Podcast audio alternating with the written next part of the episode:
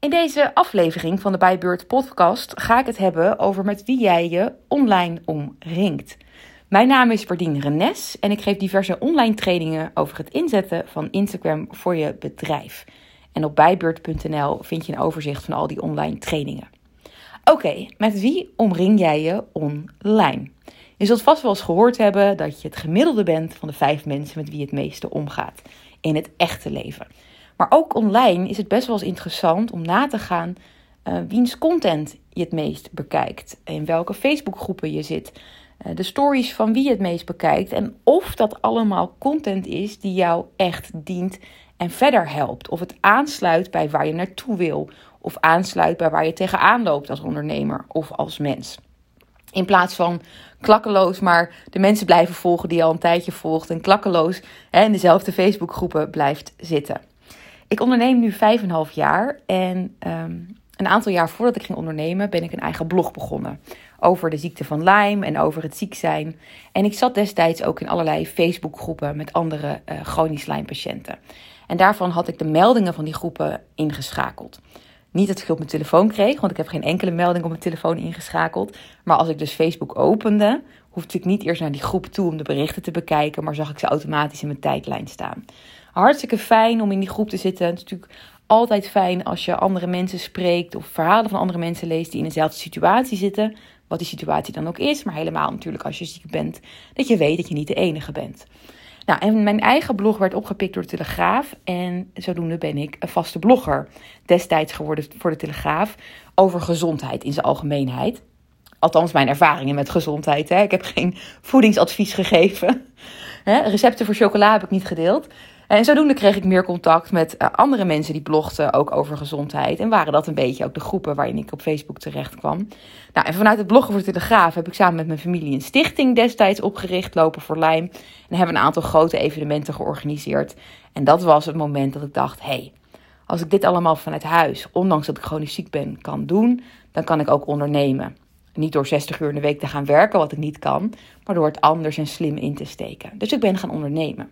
Alleen wat ik merkte was elke keer als ik Facebook en destijds ook nog Instagram opende, uh, dat ik van alles nog tegenkwam over de ziekte van Lyme. En hoe erg het was en hoe heftig het was, wat het ook is en nog steeds is. Alleen ik merkte dat het mij niet meer diende om dat constant te zien. Het trok me een beetje terug en het deed mijn aandacht weer een beetje gaan naar het ziek zijn.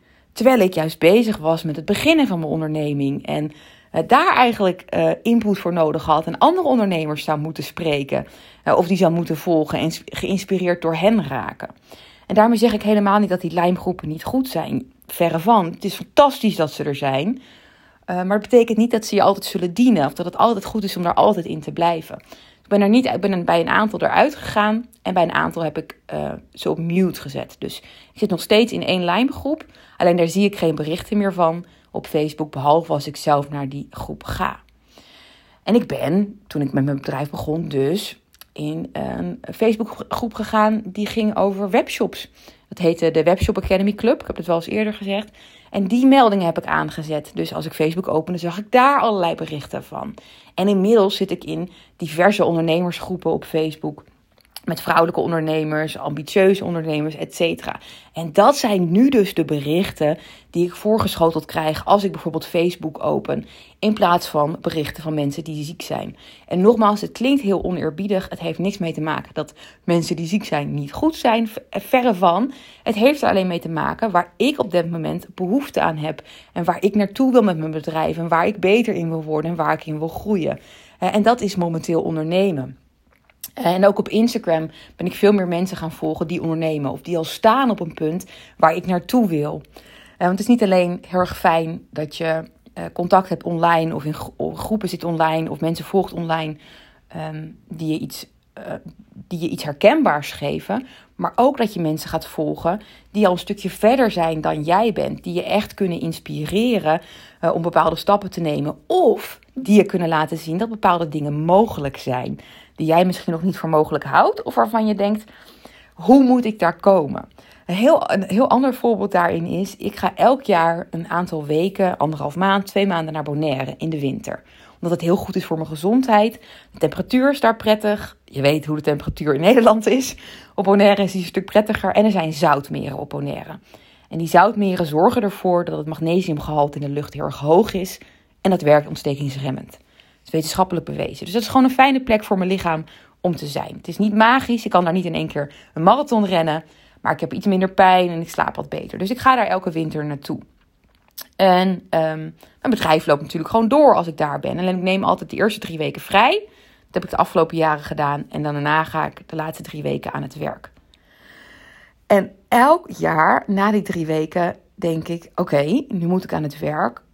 Maar eigenlijk zou ik nog langer vrij willen zijn. Want hallo, ik begin me iets beter te voelen.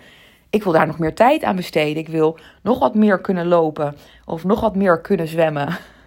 Nu moet je niet voor je zien dat ik daar baan na baan aan het trekken ben. Maar gewoon een beetje aan het spartelen ben in het water. Maar ja, goed, hè, ik moet werken. Dus ik moet aan de slag. En het begon me een beetje dwars te zitten de afgelopen jaren. Dat ik dacht, ja, hè, ik heb hard gewerkt om, om naar Bonaire toe te kunnen gaan. Om hier zo lang te kunnen zijn. En dan ben ik er. En het werkt. Ik voel me iets beter. Maar, maar dan moet ik nu eigenlijk die energie die ik zou kunnen besteden aan. nog beter hier kunnen worden besteden aan werk. En toch bleef ik het elk jaar doen. Omdat in mijn optiek is drie weken vrij lang zat. En ik kende ook niemand die als ondernemer of als werknemer langer dan drie weken vrij nam.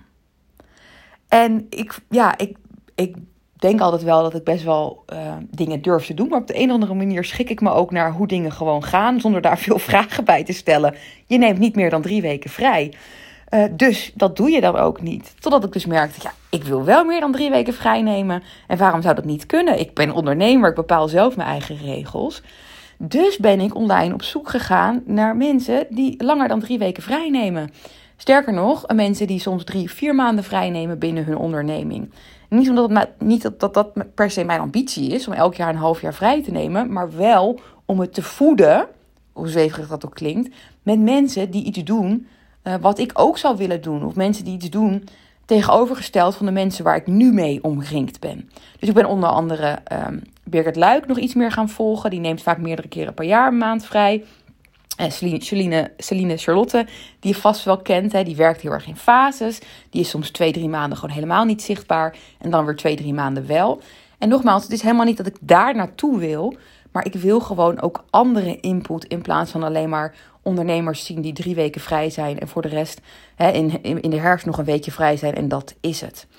Uh, dus zo merk ik eigenlijk elk jaar dat ik online op zoek ben naar: oké, waar, waarin vind ik het fijn om herkenbaarheid uh, te ontvangen van ondernemers of van de mensen die ik volg op Instagram. En wat heb ik momenteel nodig? Welke content heb ik nodig? Of welke mensen heb ik nodig? Omdat ik weer een stap wil zetten binnen mijn bedrijf. Of überhaupt binnen mijn persoonlijke ontwikkeling. Wie moet ik gaan volgen? En, hoe vervelend het ook klinkt, wie moet ik gaan ontvolgen? Uh, nu doe ik dat niet zo vaak, maar dat kan natuurlijk ook een vraag zijn hè, die je kan stellen. Stel je bent ontzettend bezig met je gezondheid.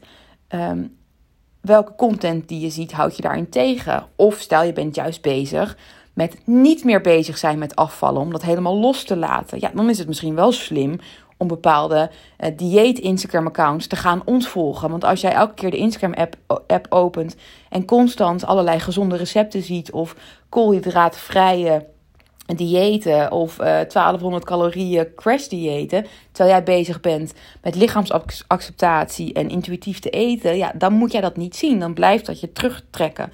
Ook al scroll je het snel door, hè, moet je helemaal niet meer in je gezichtsveld willen hebben. Dus vandaar deze podcastaflevering. Enerzijds omdat ik er zelf bewust mee bezig ben met wie en wat ik me online omring. Maar anderzijds om jou ook de vraag te stellen om daar eens over na te denken. Um, wie volg jij momenteel? In welke Facebookgroepen zit je momenteel? Voor welke nieuwsbrieven sta jij momenteel ingeschreven? Zijn dat, is dat de content die jou echt helpt? Of is dat de content die jou twee jaar geleden hielp en die je nu gewoon niet meer zo nodig hebt? En dat zegt dus helemaal niks over dat die nieuwsbrieven niet meer waardevol zijn, maar wellicht zijn ze dat voor jou momenteel niet meer zo en heb je behoefte aan iets anders. Dat was het. Dankjewel voor het luisteren en je weet me te vinden op Instagram onder bybeurt.nl. Dankjewel voor het luisteren. Bye!